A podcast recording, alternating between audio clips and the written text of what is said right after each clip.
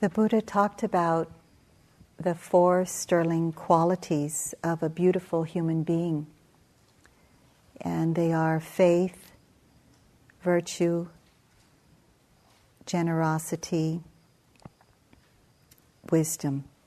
These are the four sterling qualities of a beautiful human being. We start out with faith. All of us, in order to actually be here, have quite enough faith. We have actually more faith than sometimes we give ourselves credit for to be able to do this kind of practice, to be able to leave our family, our jobs, or whatever we've left behind is not so easy. It takes a lot of faith in ourselves, a lot of faith in our potential for awakening to be able to do this. And so, this is a subject for uh, a whole other uh, Dhamma talk or Dhamma discussion. Virtue is another of the sterling qualities. And virtue has to do with uh, the qualities within us that know how to live in harmony with ourselves and with the world. And this will be the subject of my Dhamma talk this evening virtuous conduct, virtuous speech, virtuous behavior. Generosity is another of these uh, sterling qualities, and wisdom. So, with all of these work together, sometimes one of these work as a foundation for another to arise, but definitely all are connected, all are deepened as we go through our understanding of practice and we use that understanding in the world. In a way, we can say that all of these qualities are really our noble heritage, the heritage that we uh, rightfully acknowledge and understand within ourselves. And we, when we do this, when we understand this heritage within ourselves, then we know that that same heritage rightfully belongs to others as well. And so we develop this great respect for beginning with ourselves. We pass that respect on to others. So, as good human beings that we, we generally are, we're, uh, to come to a practice like this, we basically have to start out with this basic good human qualities. But we are aspiring to elevate ourselves into cultivating these qualities more deeply and in a more refined way. Whenever we attend to these qualities with a conscious intention and a, a deepening attention, they grow. They grow in strength in our hearts. And so, therefore, they grow in our ability, in the reliability to have them accessible so that our words and our action can come from this place. The Buddha called such a person Sappurisa. I just, when I was studying recently some of the texts, I found that word Sappurisa. And um, the meaning of the word was beautiful for me. It means a beautiful human being. And in a way, even if we don't aspire towards nibbana or towards total liberation, I think what's conscious in my own mind a, on a daily basis is this aspiration to have a good heart, to simply have a beautiful heart.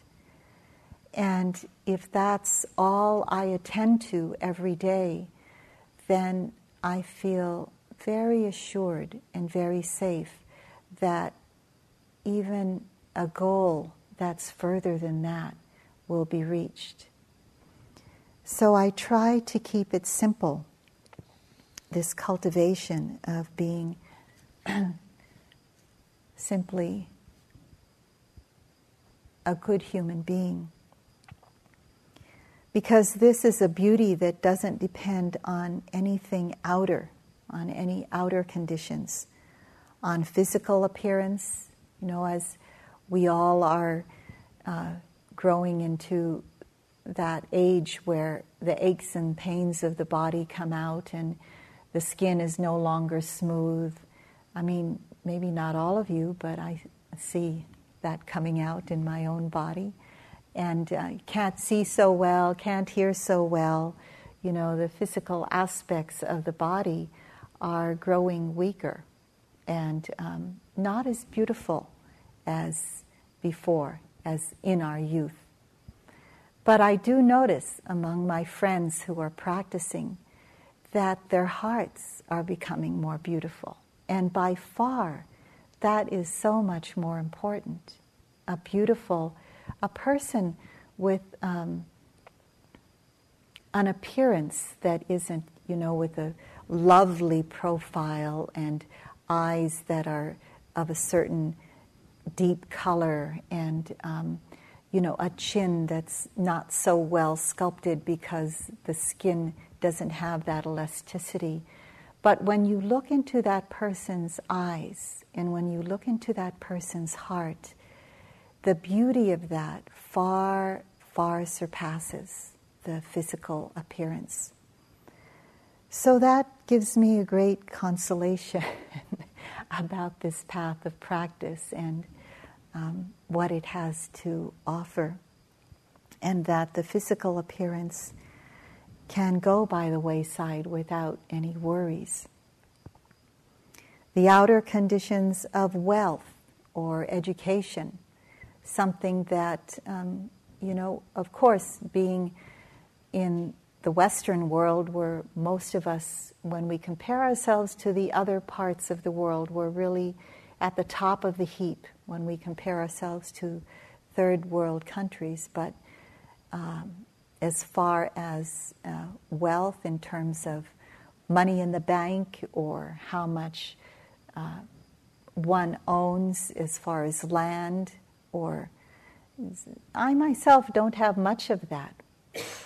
But that becomes less and less uh, important. Of course, we want enough security so we won't be um, a drag on others, but wealth, education, social or career status, this inner beauty doesn't depend on that. Of course, it gives us some confidence, but that's not what we weigh that inner beauty on book knowledge, world, worldly accomplishments, or possessions. But only on the trueness and the strength of these qualities in one's heart, this faith in ourselves, faith to carry out our aspirations, uh, conviction, another word that describes faith, conviction in our path of practice, that it will bring us to a place of more inner security. So, virtuous conduct, sometimes we hear the word sila, which means living in harmony, living in harmony with ourselves, with others, by the careful consideration of our speech and our behavior. We pay particular attention to that in our life here at the Dharma Center so that we learn to pay more refined attention to that in the world. We learn how it affects others when we're in this kind of silent retreat. Sometimes we learn it the hard way when something harsh happens to us. Maybe it wasn't by intention that someone or something happened to us in a harsh way, but we feel the harshness of it because our hearts and our minds are in a really quiet place. And so when someone speaks to us in a way that kind of stings, we see, we, we come to see, oh, that I have to be careful the way I do that. And uh, a lot of times when that happens to me, at first, you know, the, the mind goes out to blaming others. But then I come to see it's really important that I, I refrain from doing it in that way myself because I can see how it hurts my own heart when it happens like that. Or sometimes when I'm not careful myself and I notice that um, what I said without thinking or what I did without thinking, or what I didn't do, what I refrained, I, I mean, I forgot to do, can hurt another, then I really feel it. I feel that agitation in my heart. Not agitation in an unwholesome sense, but a reminder that's wholesome that says, this is hurtful. This, this way of um, not being careful, hurts my own heart. So when we're really careful, we have the possibility of living with no regret and even of living with no remorse. Remorse is, um, in our culture, it's a wholesome state of mind because we think carefully about what we did and we see how we can do it differently in the future. But imagine being so careful that we live with less remorse, or living our lives for some period of time where there's not even the necessity for remorse to arise at all in our hearts. And guilt, of course, this is a very harmful state of mind. This is an unwholesome what some people call an unnecessary state of mind, but nevertheless, it's, it arises and it's, it's part and parcel of what happens to us in our practice. So when we live this way, carefully, and with this kind of um, refinement of attention to our speech and to our actions, we live in what U Pandita calls, and which is the name of his most recent book, the state of mind called beautiful. The state of mind called beautiful, where we can reflect on our hearts and not in a, in a way that puffs up our so called sense of self, but in a way that we look at our own hearts and we, we see, experience that beauty. And when that's experienced, it's experienced as impersonal at the time. It's ex- experienced as impersonal because the causes and conditions of that become known to us, and the effect of that, of experiencing the purity of heart, is known. So when we see when this cause and effect relationship is seen of being careful about our conduct, about our words, uh, we see the effect of that, of the purity of heart, and it's seen just as that the cause and conditions and the effect. And so it's realized as actually very impersonal. So there are times for all of us when we just know, and there are certain times in our lives, and uh, most of those times for me have come when I've been in intensive retreat like this, when I see the kilesas or the defilements that come up, the various manifestations of greed, hatred, and delusion, when I come to a stronger commitment to clean up my act so to speak, as we say here in our culture.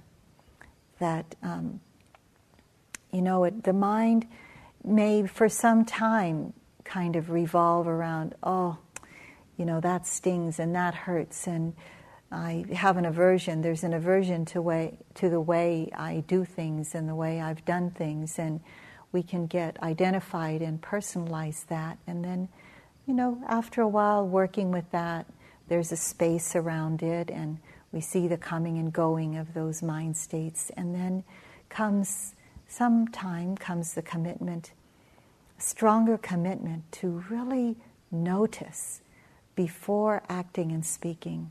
Notice uh, and clearly comprehending what the mind is like and being able to refrain before it comes out in the speech, before it comes out in the behavior.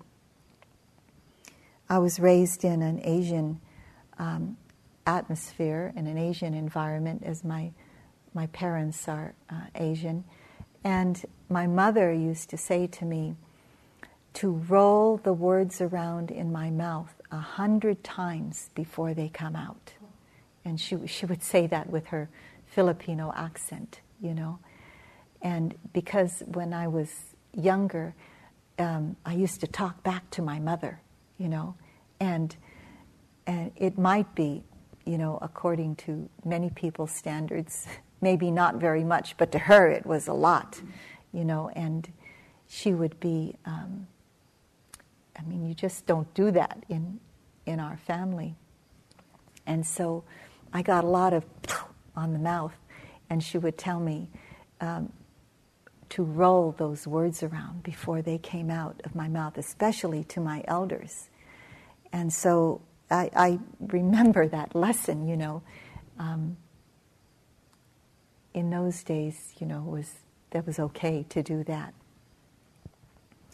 And I appreciate those waking up moments of remembering that. So we make some conscious intention, we make some conscious choices to do that, to be more careful. And so here we learn to pay careful attention to sila, to virtuous conduct. It's said that the proximate causes for this careful attention of sila to arise are known as the two guardians of the world, the two proximate causes for harmonious living to arise, guardians of the world. In Pali, that ancient language that the teachings of the Buddha were recorded in, these two words are called Hiri and Ottappa. Hiri and Ottappa. These are the underpinnings, so to say, of this sila. And those words, now I'm going to give the translation in English, but many translators say that the translation in English is just the small tip of the iceberg of what they really mean. And actually, the translation in English can be much understood because of our own perception of what those words mean. And, and you'll see as I go through this. So hiri is H I R I is translated as moral shame. Moral shame. So this moral shame, moral means, you know, that sila, that sense of living in harmony. When we're not living in harmony, we feel this kind of sting, and that's that shame. It means it's a sort of waking up, an inner waking up to the fact that we are not living in harmony with uh, what's going on around us. So, this moral shame, this hiri, is actually a wholesome state of mind, not the shame that's unwholesome. So it's this inner sense that our words and our behavior don't feel right. So there's a lot of mindfulness that needs to come with this. Um, so our inner sense that what we said or did, it just doesn't feel right. There's a waking up to that. This is hiri. This waking up to that is very, very wholesome. And it's also associated with humility, the ability to be humble about it, the ability to be truthful, a sense of self truthfulness, honesty about it. It's an intuitive sense that this is hurtful, not only to others, but in Hiri, we understand that this is hurtful to myself. By myself, meaning the mind stream, you know, that karmic mind stream, that this action or this, these words go into the karmic mind stream and they will surely have an effect later on, if not immediately. So, being very careful about that. One of our teachers, um, one of our Abhidhamma teachers, U Nandamala in Burma, called this respect for ourselves. So I like very much this translation. It really, uh, it really goes directly to the heart of the matter respect for ourselves. When this happens, of course, when we're harming another being by our action or our words, we see that it's not just disrespecting that other being, but we're really disrespecting ourselves first and foremost. So we see the danger in it for ourselves. We see that the effect of that um, is also, that is unwholesome. The effect of that will also be unpleasant for ourselves, unwholesome. So it's respect for one's own integrity, this hiri, this um, one, one of the guardians of the world. So respect for oneself. And ottappa. Ottappa is translated as moral dread or moral fear. Well, that doesn't sound so uh, wholesome to me. Dread and fear are not uh, easily trans- translatable to me as something wholesome, at least in our language. So, again, one of our teachers translated that as respect for others. So, you know, how in harming others, um, how will that affect what the community and those people I love, how will it affect their lives? Because I'm a representative of my family. I'm a representative of this Dharma community and of a larger community.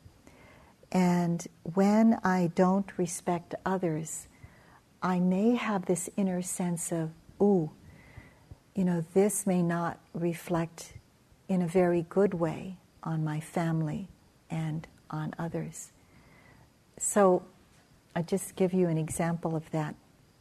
It's, it's kind of a silly example, but it's how it came up for me. Once I was in a retreat. I was a yogi as I was the first, uh, before I came here, over at the retreat center. And I was in the first half of the three month course. And um, so doing six weeks of retreating there. And the second six weeks, I was going to be a teacher of that retreat. So when I went to that retreat, I was very exhausted, very tired. And uh, I was sitting in my seat, kind of in the middle of the women. And what happened was I was, I was really tired and I couldn't hold my body up. So I, I thought, um, oh, this is not a good advertisement for the Dhamma. You know, this, uh, there was a little bit of the unwholesome kind of shame there, you know.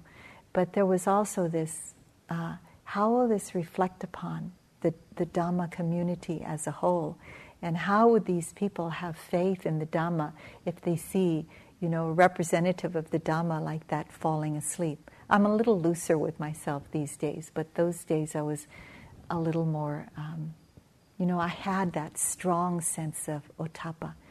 And so um, I did a few things, like I went to the back and, and you know, sat in a chair. And even then, the body was slumping. and thought, oh, well, you know, people who were coming in and so uh, would see me. So I thought of tying myself, you know, with my, um, with my shawl to the back of the chair. I mean, it really got serious. So, uh, just kind of an exaggerated way, this is how that sense comes up. How will it affect? How will this behavior affect those close to me? So that's not just a respect for those I, I am harming or I might be harming, but it's a respect for my community, the place that I live within. So, can you see the differentiation there?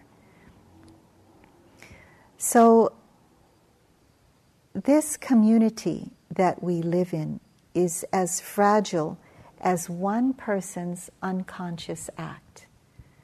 So, have we ever been in a community where one person acting unconsciously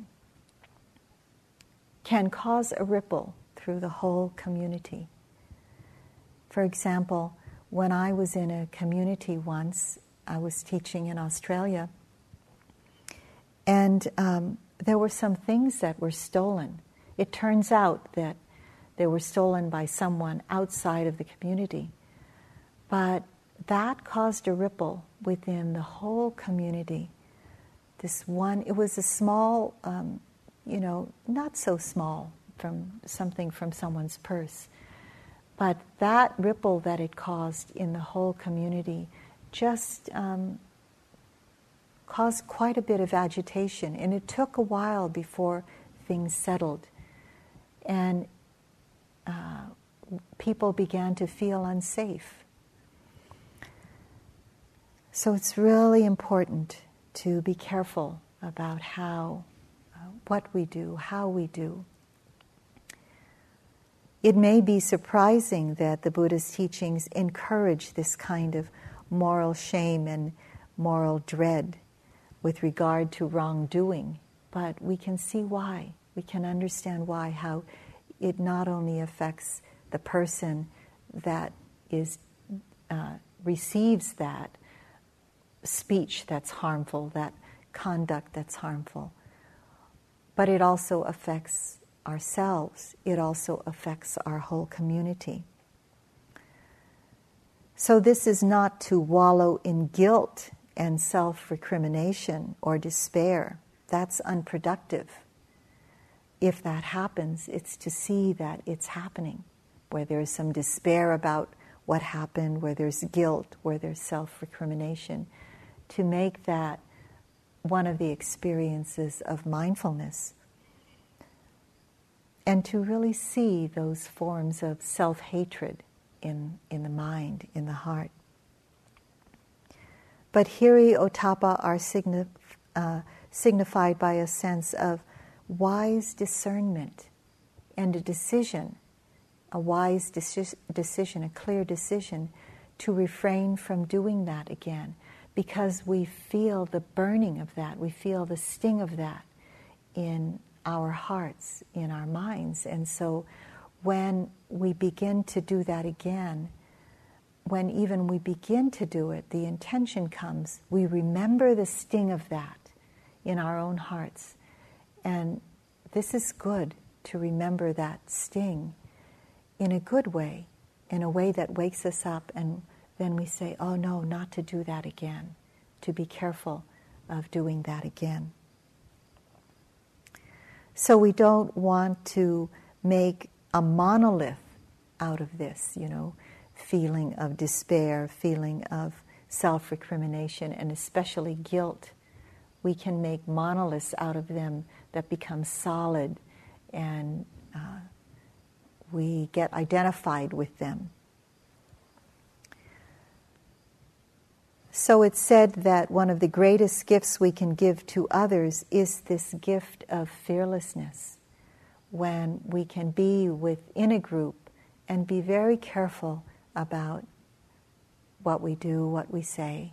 Of course, here we're protected by noble silence, and thank goodness. I mean, if we said everything that was in our minds, um, this would be a hell realm, you know we go around having feelings of irritation and aversion, and instead of using the energy to put it out there, we're using the energy to see them, to see that in here.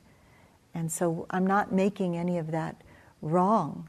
This is it's very wise to see what comes up. But my point is that if we said it all, it, it wouldn't be a place to practice as easily as we do here. So we give the gift of fearlessness to others by keeping our silence and by when we speak to speak in a wise way, by being careful about our actions. So, this force of wholesomeness in the mind, which is this force of being careful and um, renouncing any way that it may come out harmfully, is a training. It's a retraining. It's a training in renunciation.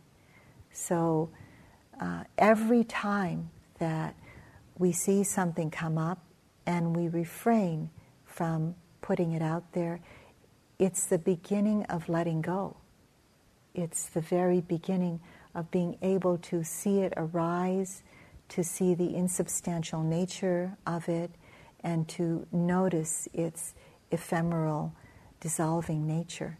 So it's the beginning, the very beginning of that. And that's why it's uh, the beginning of this training towards wisdom. It begins to be more reliable so that we know that uh, if we're in a situation where it may come out in a wrong way, but we've trained over and over again to rely on this hiri ottappa to come up within our hearts. We can go into any situation and know that I can rely on my heart. I can rely on the fact that I will be careful with what I say, with what I do. And maybe it doesn't happen exactly that way, but we still have a greater and greater sense, an ever deepening sense of reliability of these guardians of the world that reside in our own hearts. Recently, a friend told me that she had an interaction where she felt hurt, and because of that hurt, she could feel the reactivity coming in her own heart and mind. And she wanted to say something in retort, you know, and in response right away. But because she felt that actually felt this hiri ottappa come up in her heart that respect for herself, respect for others. And she decided to wait and not, not to do it then because it would come out in a stinging way. So she waited, and that waiting came from really relying on herself. She relied on herself to know that this wasn't the time. She relied on herself to know that later would be a time, and that later moment came when she was able to have her words come from a place of wisdom and compassion rather than a place of hurtfulness and not really knowing what was going to come out. The Buddha said that talked about this chariot to nibbana a lot. This nibbana is um, a far reaching goal that really isn't so far. It can be actually quite um, accessible, as uh, our venerable teacher U Pandita says in he talks about in his book, in this very life can be realized.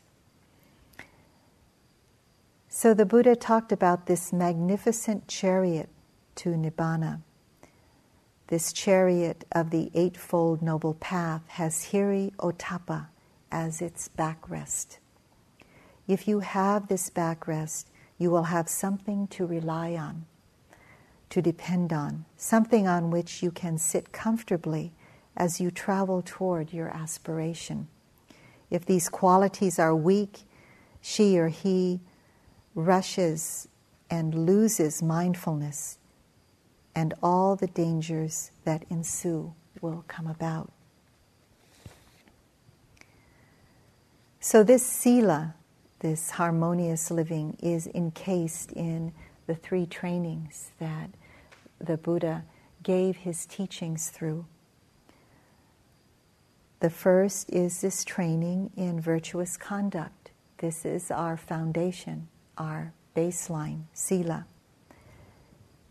This sila overcomes transgressive behavior. That means that unwholesome thoughts have arisen in the mind, unwholesome mental states have arisen in the mind, and without thinking, this unwholesome mental state accompanies or um, uh, colors our speech and our action. So it, it already comes out, it's acted out.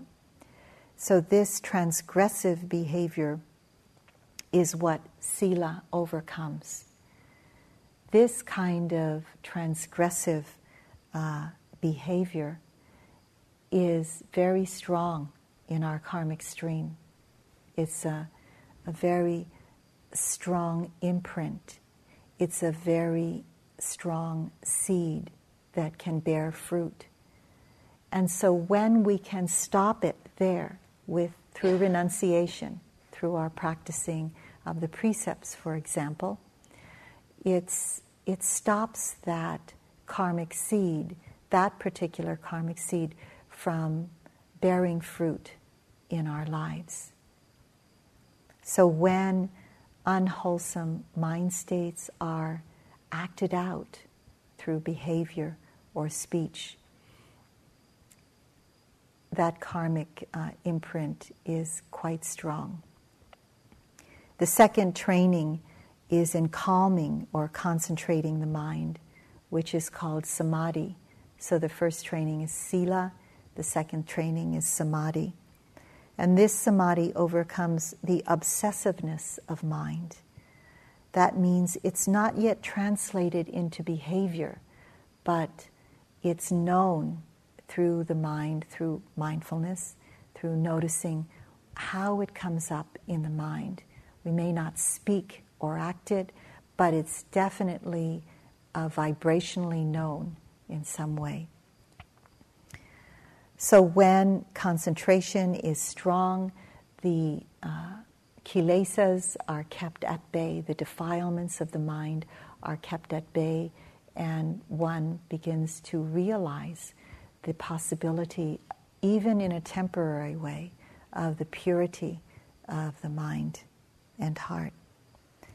And the third training is the training in wisdom or panya which overcomes the latent or dormant defilements or the um, or the way that this may come up, up this may emerge from the mind, even though there are no conditions that are making them come up. When the conditions are ripe, they will come up, they will emerge from the mind.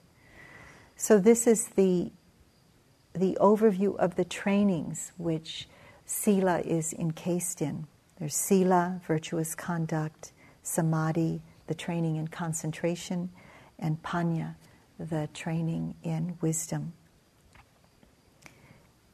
In the Samyutta Nikaya, a bhikkhu or a monk approached the Buddha and asked the Buddha, Let the Blessed One teach me the Dhamma in brief. And the Blessed One, the Buddha, replied, Well then, Bhikkhu, purify the very starting point of wholesome states. And what is the starting point of wholesome states? Virtue. Virtue that is well purified and view that is straight. Then, when your virtue is well purified and your view straight, based upon virtue, established upon virtue, you should then develop the four establishments of mindfulness. In other words, then you should start meditating. And so that's why uh, actually the Venerable Vivekananda asked me to give this talk so that we could begin our practice in a very strong way. So, what does the Buddha mean by the view straight? The Buddha means understanding the laws of cause and effect, understanding that uh, wholesome conduct, wholesome states of mind produce wholesome results. Unwholesome states of mind, which uh, translate into our conduct sometimes, produce unwholesome results. This is basically the laws of cause and effect. So we understand this, and this is why we take the precepts. We take the precepts from a place of accepting our humanness with great compassion. And the Buddha gave these precepts out of compassion, not because he said, Oh, you're doing something wrong and you've got to do something right but out of great compassion saw that as human beings, it's difficult. We were born into this life with difficult states of mind, um, tormenting states of mind, which uh, we don't know how to handle sometimes. So the Buddha offered us the five precepts and the eight precepts for more renunciation that shows us that he acknowledged how hard it is to be human. So these five precepts are trainings. They're not commandments. They're not saying, thou shalt not do this and that. They're uh, bringing mindfulness into our life to notice when are we harming ourselves? When are we harming others? And to be very, very careful. So the first training has to do panatipata veramani sikkhapadam samadiyami, to refrain from harming any living being. And so the way that Sayadaw U Pandita puts it in his book, The State of Mind Called Beautiful, it's translated this way I will take great care to turn away and refrain from tormenting, killing, or torturing others in any way, even a small way. So uh, the second one is uh, refraining from taking what is not given. So uh, again, I will take great care from taking what is not given, refraining from taking what is not given. I will take great care from use, eh, to use my sexual energy so that it isn't used in a harmful way, directly or indirectly. These are, this is a precept for householders. But here in retreat, we take great care so that we refrain from acting out our sexual energy in any way, so that we use it. We use this powerful energy, not saying anything wrong about this energy, but we use this powerful energy towards our practice, towards liberation. I will take great care to use my speech in a way that is not untrue, divisive, useless, or harsh. So we honor noble silence here, which greatly protects us. I will take great care to refrain from taking drugs or any kind of intoxicants that will make the mind unclear. And of course, any medicines are okay to take. So we have a commitment to harmony, we have a commitment to clarity, both of these things. So, virtue in this way, in connection with the precepts, is associated with restraint and to, to notice what's happening when we're going to do anything uh, that will harm us or ourselves.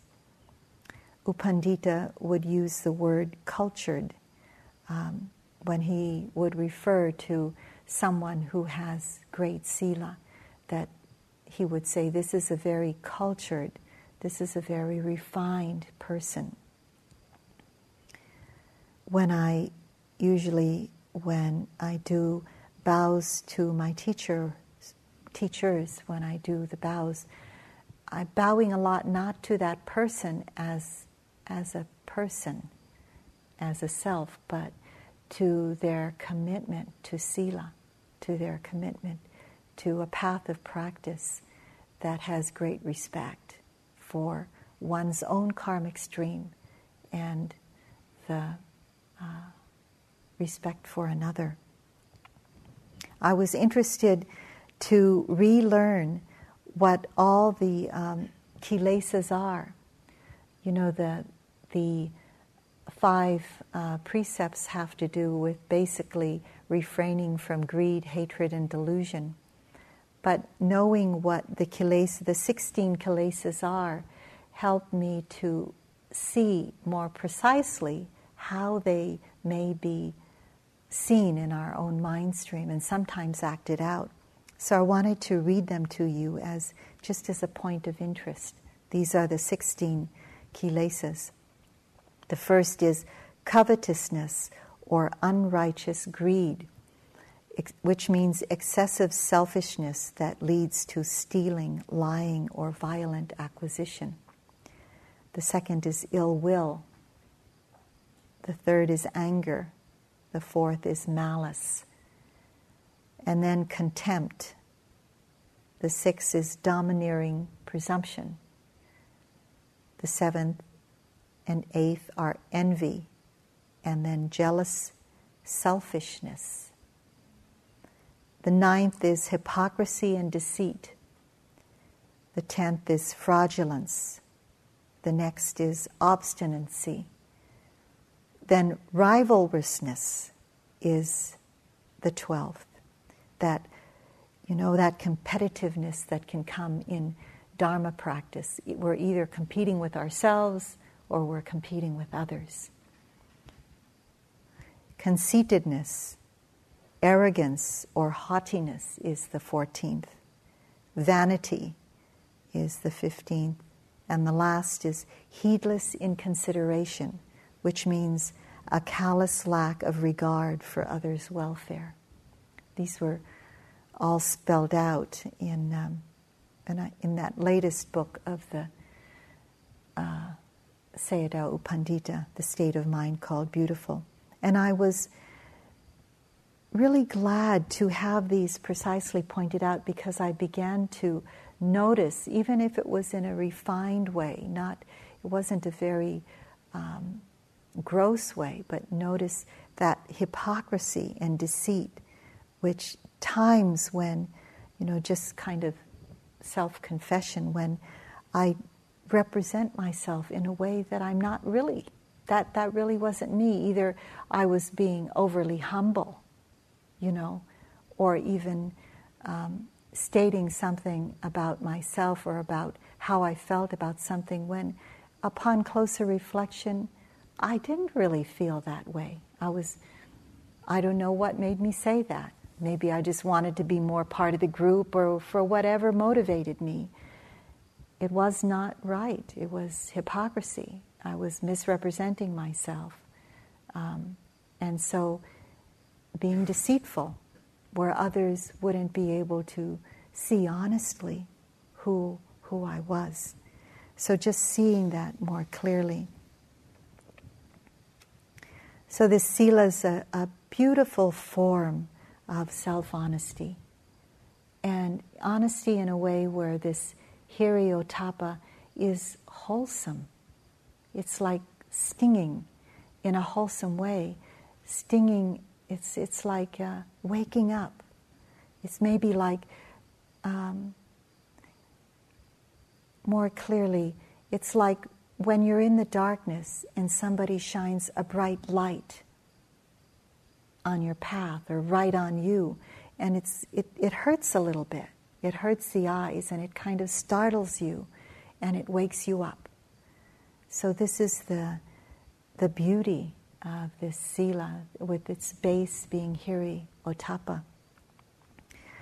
And then from there, when we refrain or restrain from uh, doing anything that will hurt or harm, it's a deep cultivation of compassion when you look at it in a very careful way.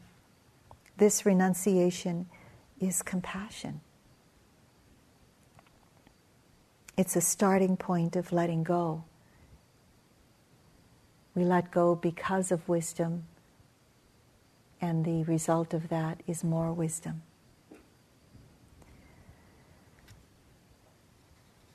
So, in that moment, our faith in ourselves is deepened, is strengthened. And faith in ourselves is absolutely, primally essential on the path of practice to be able to rely on our inner goodness. So, this, this uh, sila is characterized as composing oneself. Its function is to abstain from conduct that leads to disharmony. It says it achieves the quality of blamelessness. The dangers are by committing harmful actions in, and speech, we will be plagued by remorse. You know, remorse is actually wholesome, but being plagued by it that's heavy. We will be plagued by self criticism and self blame. We risk losing the trust of others, especially the wise and virtuous and those we treasure, those we love. We face shame. We will endure future difficult times and be reborn in a state of loss. State of loss means one's mental states are rough and intractable, dense and painful. This is a state of loss. So, when that inner sense of blamelessness is not there and the mind calms down, much can be seen in the mind more clearly. I remember once um, coming to a retreat, and before coming, I said something to my eldest daughter, which I sat with almost the whole retreat because I sat with some harsh words that I said. And um, it was hard for the mind to settle down. There was a lot of agitation. And of course, that's what had to be worked with. It, it wasn't really getting in the way, it was the practice. Um, but I always remember that. So, the net effect of leading a life of sila is there's more tranquility. It's the foundation for samadhi or concentration to arise. Virtuous conduct has non remorse as its aim. Non remorse uh, in the long run has co- concentration, has samadhi as its benefit. Samadhi has its aim and as its benefit wisdom. So, being very careful about protecting life, not just refraining from killing, but for protecting. We see all kinds of nets around here so that we catch the bugs and bring them outside instead of killing them. Um, being careful about what we take, if we're not sure it's ours, we, we leave it there. Uh, we refrain from, of course, using our sexual energy during this time. We refrain from using words even in our uh, practice, where that's why it's very important to notice exactly what's happening in our practice and report that very clearly, very precisely. I remember one time I was at a retreat in Australia. I was a, a yogi, and it was my first long retreat. And at the retreat, some of the yogis in a group interview were reporting to Sayadaw U Pandita, and they were saying how great their practice was. This is at the beginning of the retreat, how they could stay with the rise and fall of the abdomen a long time and sit for a long, long time and um, of course, the Sayadaw knew this wasn't really usual, it wasn't true, and could tell that uh, from that yogi or those particular yogis that that wasn't right. And so that evening in a Dharma talk, the Sayadaw said, if you want to realize the truth, you must speak the truth. How can you realize the truth unless you're truthful? And it's not just being truthful, it's being precisely truthful. If you say that you um, sat seven hours, you must really have sat seven hours and not estimate. And we, at that time, we had to report. We sat so many hours, we walked so many hours. So I was tried to be more careful, even to the minute, you know, try to report. So our words make a difference. You know, I remember reporting sometimes when, because I wasn't careful, it wasn't really accurate, and that later would ruffle the mind. So, using, even in our reporting, being clear, concise. In order to do that, we have to see con- clearly, concisely what's happening. So, these are the uh, ways of Hiri and ottappa and the benefits of virtue. I'd like to end with this is a, like a poem that the Sayadaw U Pandita wrote actually during that retreat many years ago in uh, Australia. Adorned with the garland of giving, feeling joy and dignity with kind living, dwell only in states of clarity, great beauty results with integrity. Adorned with the fragrance of virtuous activity, for others a care and sensitivity, dwell only in states of contentment, a heart removed of the thorns of resentment, adorned with the sweetness of tranquility, soft rapture from a life of simplicity, dwell only in states of calm peace mental turbulence and distraction all cease. Dwell only in states of peace and happiness, a mind of wise discernment and openness. The three poisons of wrong view, conceit, and craving no longer hinder or cause inner tightening. Vow deeply to develop the true way, adorned in the heart, then freedom will lay. So let's sit for just a moment.